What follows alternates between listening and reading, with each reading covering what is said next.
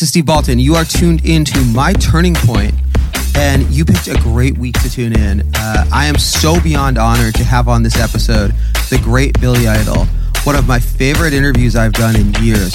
Fascinating conversation. Billy was amazing talking about fame, his new EP, The Roadside, the motorcycle accident that nearly killed him, so much more.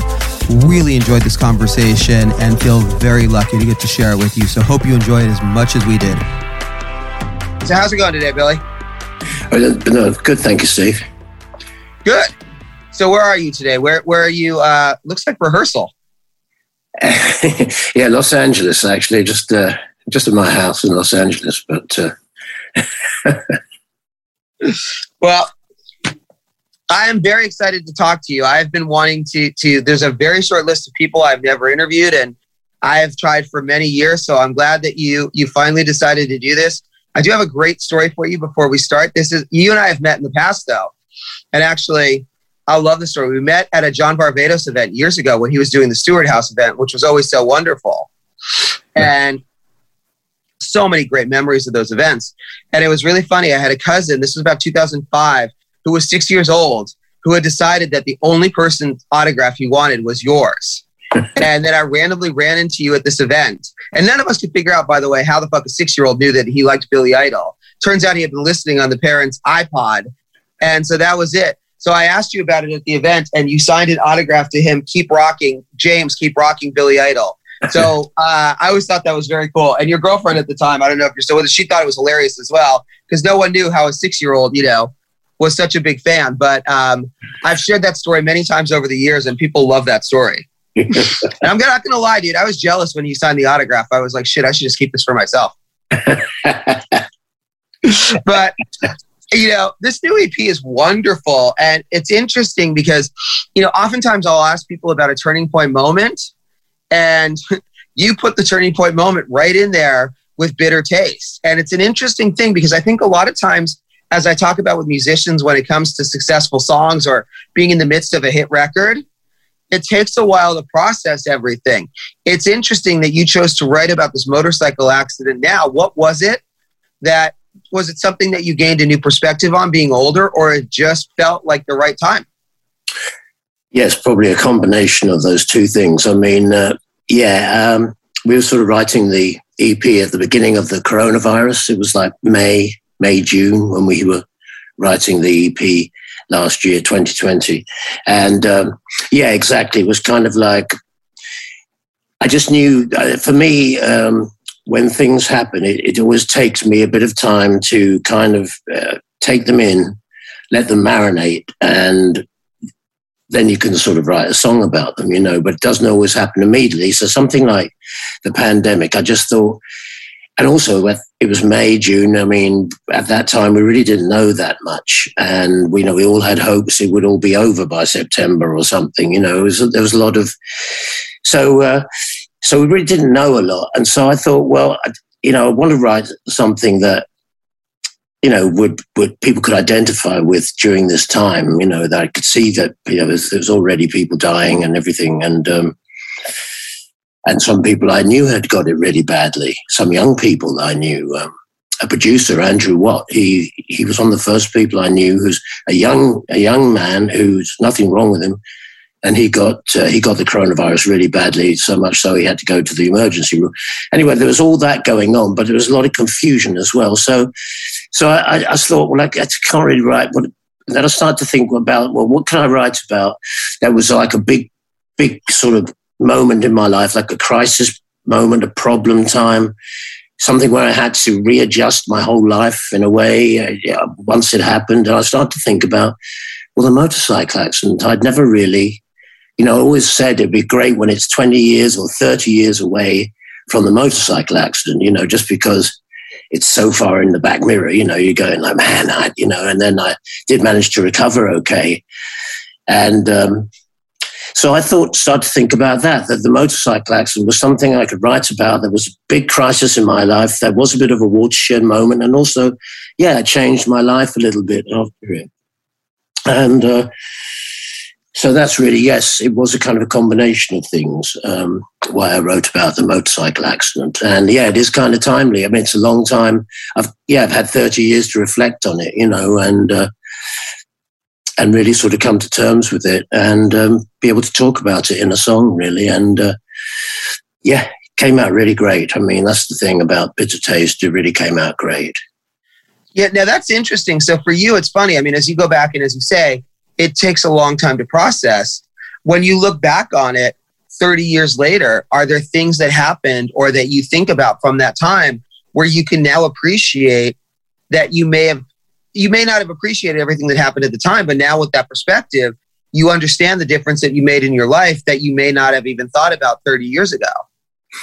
Yeah, I mean, I'd, I'd actually come out to Los Angeles from New York, where I've been living a bit of a vampire existence. Not, it's not New York's fault. It was really just it was really to do with me being became becoming so well known on MTV and stuff. It just you know your life kind of starts to you know just because you walked outside your door. And I'd, I'd never really thought about it. You know I, you know as a musician it was like you're always a little under the radar. Being a television star was was was nutty you know it was crazy. And you know you, you couldn't really it was it was difficult going out even because uh, it wasn't just music people who knew about you. It was yeah, as MTV got bigger and bigger, it was like the whole of the world could recognize you just from your voice, even or your hair or something, you know. So uh, I don't know. There was a lot of things like that that were going on, and I'd come out to Los Angeles really to to kind of live a more daytime existence, ride motorcycles with some friends out here, and sort of, you know, kind of get my, you know, get over a lot of the things I've, I've done to myself. But of course, I sabotaged all that for a few years. And yes, I ended up riding motorcycles, but ended up riding them, you know, we were always, we were a little bit high as a kite, you know, which is terrible. It's the wor- worst thing you can do. I mean, you should, should never ride motorcycles like. I never ride like that now. And, um, so really, I was sabotaging my own, you know, recovery in some ways. And that was one of the things that when the motorcycle accident happened, it really made me go, why did you come out here in the first place? It wasn't to have an accident like this. It wasn't to stay fucked up. It was actually to sort of, you know, re, re sort of grab hold of your life. And that's kind of what happened after it. Then gradually, it took me 10 years or more of sort of AA and, um, a number of different things eventually like you know put drugs in, on the back burner you know where they they weren't central you know you were getting some semblance of control because there is no control the AA people will tell you there isn't really, but you get a semblance of control and um, a little bit of discipline. You've you know put a bit of discipline into your life where you are able to.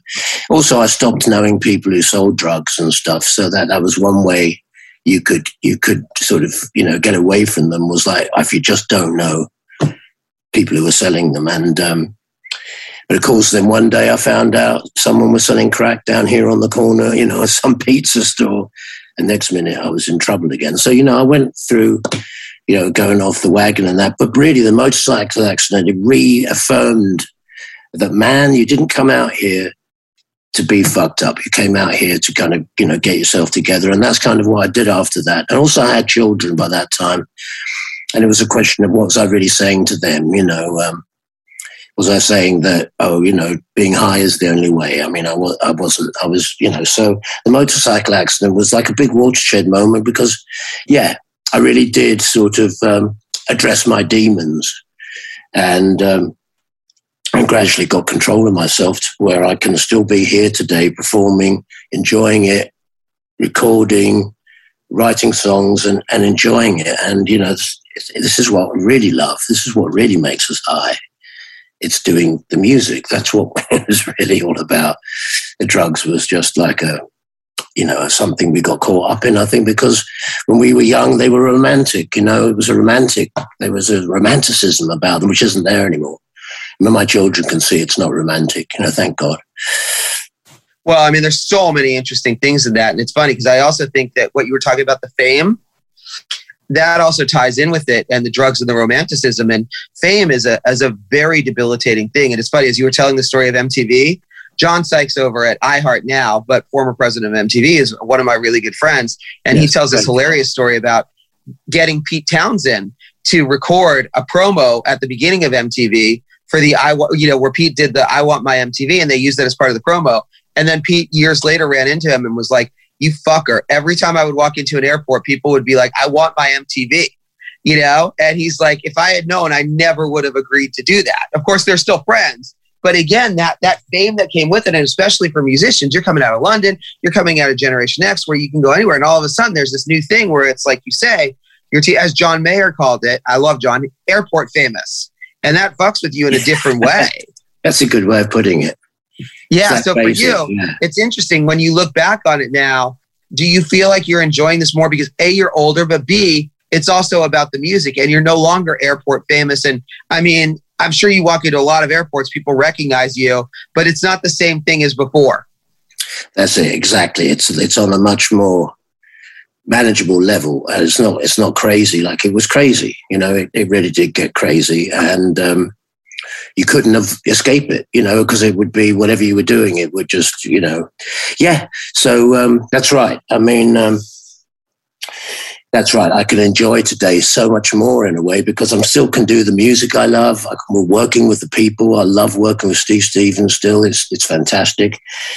And and that's right. You you haven't got the distraction of all this kind of ridiculous fame or, or fame of the moment. You know, it's kind of a it's it's not a real fame as well because once you're not on the television so much, people soon forget about. You know, it's like just because they're seeing you. So it's it's different to the fame you had as a successful musician. That kind of lasts.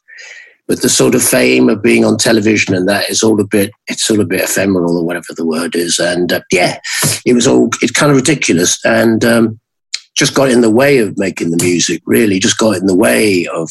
I mean, yeah, it was great because he gave you a platform. I mean, there was a point in time where, you know, the American radio wouldn't play my music, you know, because I had spiky hair, you know, because I had a punk rock image. And they said, well, you know, punk rock music, you know, we, we don't think it sells advertising dollars, so we don't play people who've got a punk rock image. But of course, MTV, once we were on MTV and White Wedding was on there, and then you had Cyndi Lauper and, you know, the Madonna and Prince and everybody, you know, all the fans started calling up the radio stations for the seeing the videos and hearing the new music on, on MTV. Yeah, and it, it was a great platform and it broke down the, the radio next minute. Yeah, they were all playing our music because they could see that it was it could sell advertising dollars if that's what they wanted the answer to. But after that, you know, yeah, I'm much more happier today because, yeah, I can enjoy all the things that I was doing, you know, before MTV or whatever. And but then you don't have this ridiculous fame that's that's just I don't know, not it's it gradually it's crazy. It just uh, it drives you a little mad and it makes you crazy and it makes you I think it makes you have psychological problems, probably some kind of PTSD and stuff like that, because it, it's weird. You know, it's just very weird. That's all I can say. I mean, people who are massive on television, I can only imagine. I kind of know what they go through. It's horrible. you know, really, just yeah, there's a load of money, and yeah, you do. Like I say, you have a platform, and but yeah, the kind of disruption to your life and just what it does to you is very weird.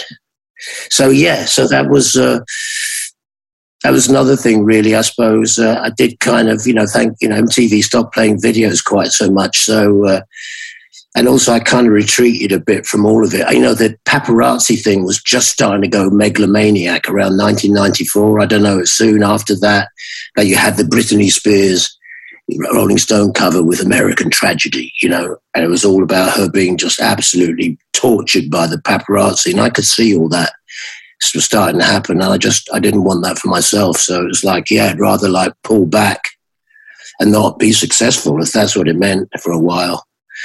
And so for a few years, I didn't even play live. You know, I just pulled right back.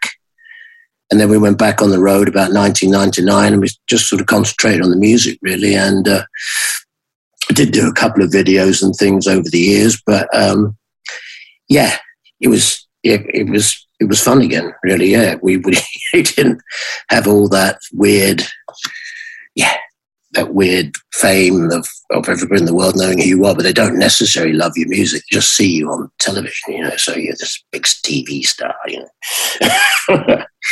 Yeah, it's interesting. I mean, are there artists that you've talked with or that you've that you're friendly with where you you know, because I've talked about this with everyone from Ozzy and Robert Plant to you name it. And I mean, it is, it's a, are there artists that you really admire or that you've talked to for the way that they've been able to step out of it and, and manage it on a level? Because I, I remember actually talking about it once with Robert Plant in an interview and we were, ta- and it came and he was talking about not doing the reality stuff and all that. And he made a joke, but it wasn't totally joking. He's like, well, that's probably why I'm playing the truck stops because this was around the time of the Osbournes. And it's like, but I think for some artists, yes, you would rather trade that fame, you know, and and if it means you're less popular, well, at least you have your fucking sanity.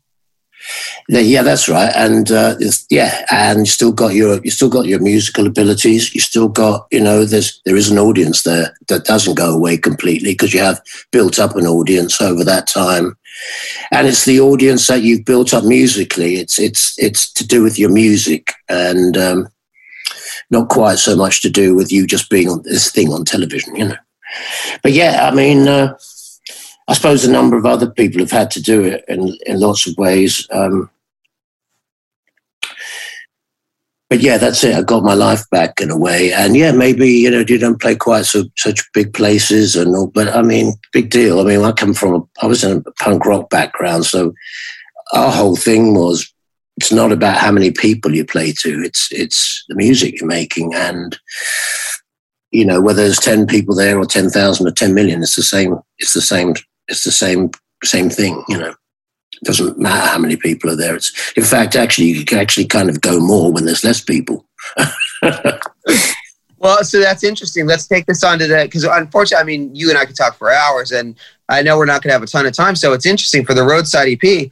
You know, with the fact that it's focused on the music, and I started obviously with Bitter Taste because it's such an autobiographical song. But others, okay, wait, what the last? Put your clothes back on. Right, great song. I love the way you put it. All it would take is one song and one good drink. What's the one good song? What is the Billy Idol song? And not necessarily your song, but if you go to, it's funny, I just was talking about this in another interview, the sexiest song of all time. That one song that it's all it takes. Yeah, it could be Flesh for Fantasy, it could be Eyes Without a Face. I don't know. It could be. got quite a few sexy songs. So. All right. What about for you as a fan? Is there anybody else that has that, like that, you know, as a fan, what's the sexiest song ever? Uh, oh God, I don't know. Well, uh, oh yes, what was it? Trouble Man. He was uh, sexual healing and stuff. It was pretty sexy.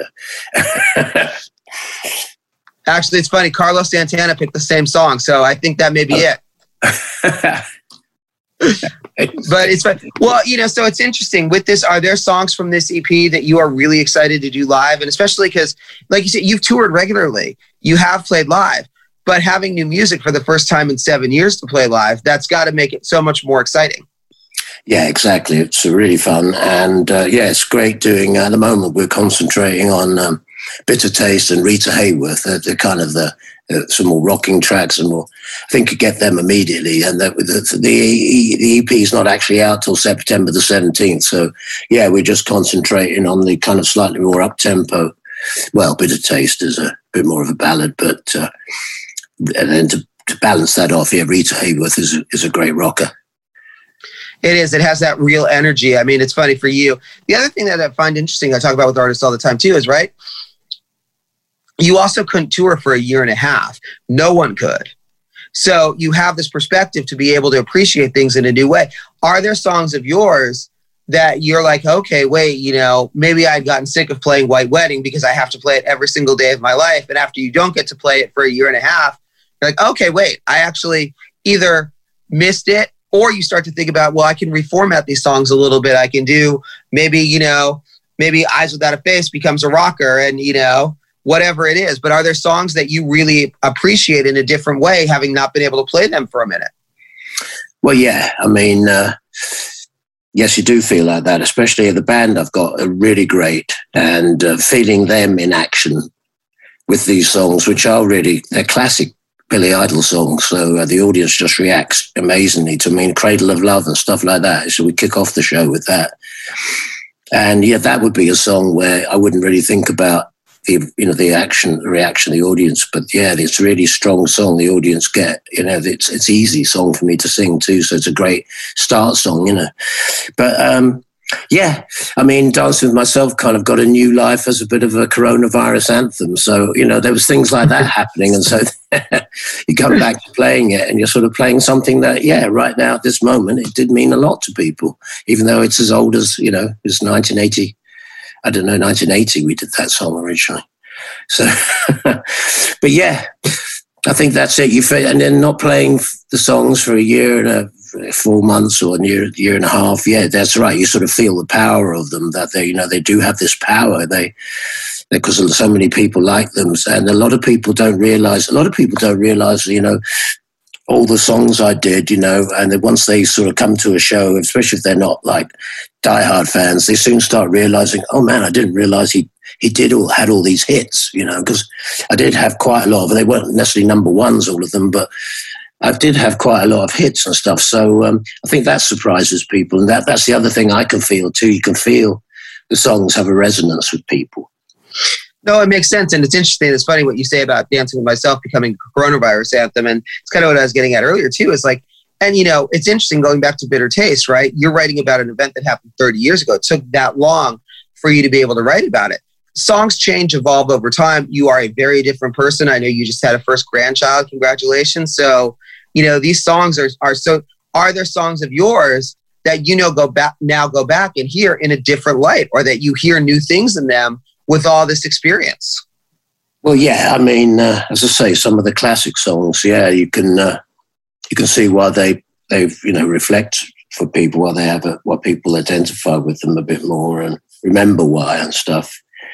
But uh, yeah, it's just the power of the songs. The songs have a yeah, they, they do connect with people and they, they continue to connect because um, we get new fans and stuff. And uh, I think uh, as a, a, lady, a new a lady's just covered eyes without a face, and so there's young uh, uh, stars covering covering the songs, and that's fun to see. You know, people still find them exciting and think they have a place in this world. It's great. I know we got to wrap up in a second, but I mean, it's funny. Well, look, we started this. I was telling you the story about my six year old nephew in 2004. You know, so I mean, yes, they're clearly they're always going to find new generations, and it's an interesting thing as well because I've talked about this with a lot of artists as well, like talking about it with Iggy and the Stooges when they reunited, for example. It's like there's something invigorating as well about when you see the show from the perspective of someone who's seeing it for the first time. So when you come on stage and you are seeing these kids who are 13, 14, 15, you know, screaming their brains out to Rebel Yell, even though they weren't born when it was done, does it make the song more exciting for you as well because you see it with their fresh eyes? Oh yeah, yeah, exactly. I mean, uh, yeah, because a lot of uh, a lot of my audience they come with their children, you know, so you're kind of seeing both generations going nuts. You know, it's kind of fun, fun to see. You know, the whole family going going crazy to uh, Rebel Yell or something is pretty fantastic. All right. Well, I got to ask as well because obviously I saw in the bio where you talked about the fact that you know you want this to be a beginning, and I think it's something I've talked about this with other artists as well. You get older, maybe you just realize that you want to release more music, you want to put it out there more. And I remember seeing Springsteen say this in an interview. You just get less precious about it. So for you, do you feel like is this are these four songs the beginning of a more prolific wave for you? Well, that's what we hope. Yeah, I mean, this is the we're planning on doing three EPs, which then we might, you know, put them together as an album. So this is like the first one, and hopefully, yeah, we're already on our way to the second one, which will be out before uh, next summer, because uh, we'll be playing in Europe next summer as well. So um, we probably would have been playing this summer in Europe, if nothing, if we'd played last summer in the States. But that's we're kind of doing this summer what we did last summer, or we would have done last summer. So I think next year we play in in uh, in Europe and the UK. But uh, yeah, I'm looking forward to it. You know, it's it's it's really fun. It's still fun, and thank God. I'll ask you questions, but one, now I'm so curious, just as a music fan, I asked you about Sexy Song, but we're talking about how your songs have resonated and they continue to resonate. And it's interesting, songs that travel with you your whole life as a fan. Is there that song for you that you think back on being a kid and you still, it's still resonant to your life today? And then it's interesting to think about how you had that experience as a fan, whether it's, you know, Anarchy in the UK, Sympathy for the Devil, whatever it is, and to think about the fact that there are people today that are now having that experience with your songs. Yeah, it would be. I loved a lot of the '60s bands, and um, and then a lot of the you know punk rock stuff and everything. So, yeah, I mean, yeah, that's it. I was always going crazy to stuff which is now really old, and uh, but it's still if I put on a Stooges record, yeah, it still does still does it for me. So uh, I can see that with my music. Yeah, it still got that effect on people. It was good enough, and we recorded it. The songs were good enough that they've lasted. You know, it just you could never imagine that. You know, we never we didn't imagine it going on for six months, two years, maybe when we started out, uh, 1976. So the fact it's gone on this long and still continuing and we're enjoying it is pretty wild. Cool. What do you want people to take from these four songs when when you hear that when they hear them? What do you take when you listen to them as as four complete songs as a complete work? Yeah, I hope they sort of realize that. Uh, yeah, we're still, like I say, we're still enjoying it, and look, uh, we're finding new ways to talk about things and and sort of fresh ways to do things and we're, we're still enjoying it. And i think you can tell from the recordings they've got life they're exciting got life in them whether they're a ballad or a rocker or whatever you know. They've they've got all the commitment we've always had and that's uh, that's that's a big that's a big thing when you're 65 going on 66 is very exciting to be able to say that well, I love the fact that you put it as still enjoying it because I've talked about this so many people and we'll make this lesson. But I mean, it's interesting that you say still enjoying it. Do you, I, I feel like for a lot of people, when they get to this point, they're actually enjoying it more. Yeah. I mean, uh, there's things about it that don't make it easier. You know, um, you are a little bit older out there doing it and stuff. But then there's other things about you've been doing it a long time. You're very in touch with your your instrument, so to speak. More in touch with it now. Hopefully, I'm a better singer than I was, you know, in the 80s or 90s. Hopefully, I'm, you know, you've grown as a, uh, your, your, your gift has grown. I can see that with Steve Stevens anyway. I can see he's getting better all the time. I mean, if you listen to the old records, his sound now is so much more accomplished than it was on those actual classic records. So, so in a way, we sound better than we ever did, and that's pretty exciting too. That's you know, things like that. You just, because you can never imagine down the road when you started out that it would be like this. You know, you you had no idea. In fact, you, you know, you just thought it'd be over by now. You know, really. So it's exciting. Cool. I know we got to wrap up. Anything you want to add? I didn't ask you about. Uh, I don't think so. Uh, that's, that's great, Steve. Well, as I said, I've waited a lot of years to do this, so it was a great honor to get to speak to you. And congratulations on the new record. I can't wait to hear more of the new stuff as well. Magic, fantastic. Cool. Thanks so much, man. Have a good one. Thank you, man. Cheers. Hey, this is Steve Baltin. You have been tuned into My Turning Point with special guest Billy Idol.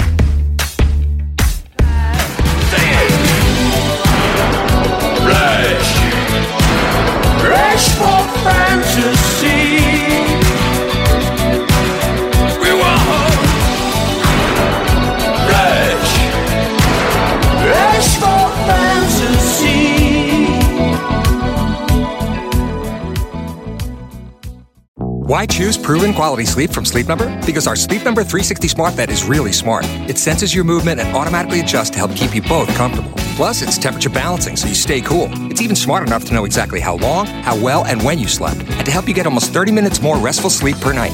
Sleep Number takes care of the science. All you have to do is sleep. And now, during our Memorial Day sale, save $1,000 on the Sleep Number 360 Special Edition Smart Bed Queen now only $19.99, only for limited time. To learn more, go to sleepnumber.com. Sometimes you need to take control to make a difference. That's why with FlexPath from Capella University, you're in control. Set your own deadlines and leverage your experience to move at a pace that works for you. Discover a different way forward at capella.edu. It's NFL draft season, and that means it's time to start thinking about fantasy football. FantasyPoints.com features industry leading experts and prognosticators using proprietary hand charted data to help you score more fantasy points. FantasyPoints.com is the place to go for whatever kind of fantasy football you play. Whether you play fantasy football, daily fantasy sports, or do a little bit of everything, Fantasy Points has the meticulously researched content to guide you to victory. And why wait for the fall? Fantasy Points also covers the new spring football league, the UFL. Join the guru, John Hansen, Scott Barrett, Joe Dolan, and other massive names in the fantasy football universe with an exclusive offer. Use code Pantheon for 15% off any fantasy points package, including the all in package, with access to every article, tool, and data nugget that Fantasy Points has to offer. That's fantasypoints.com and code Pantheon for 15% off at Fantasy Points. Fantasypoints.com. Code Pantheon. Score more fantasy points.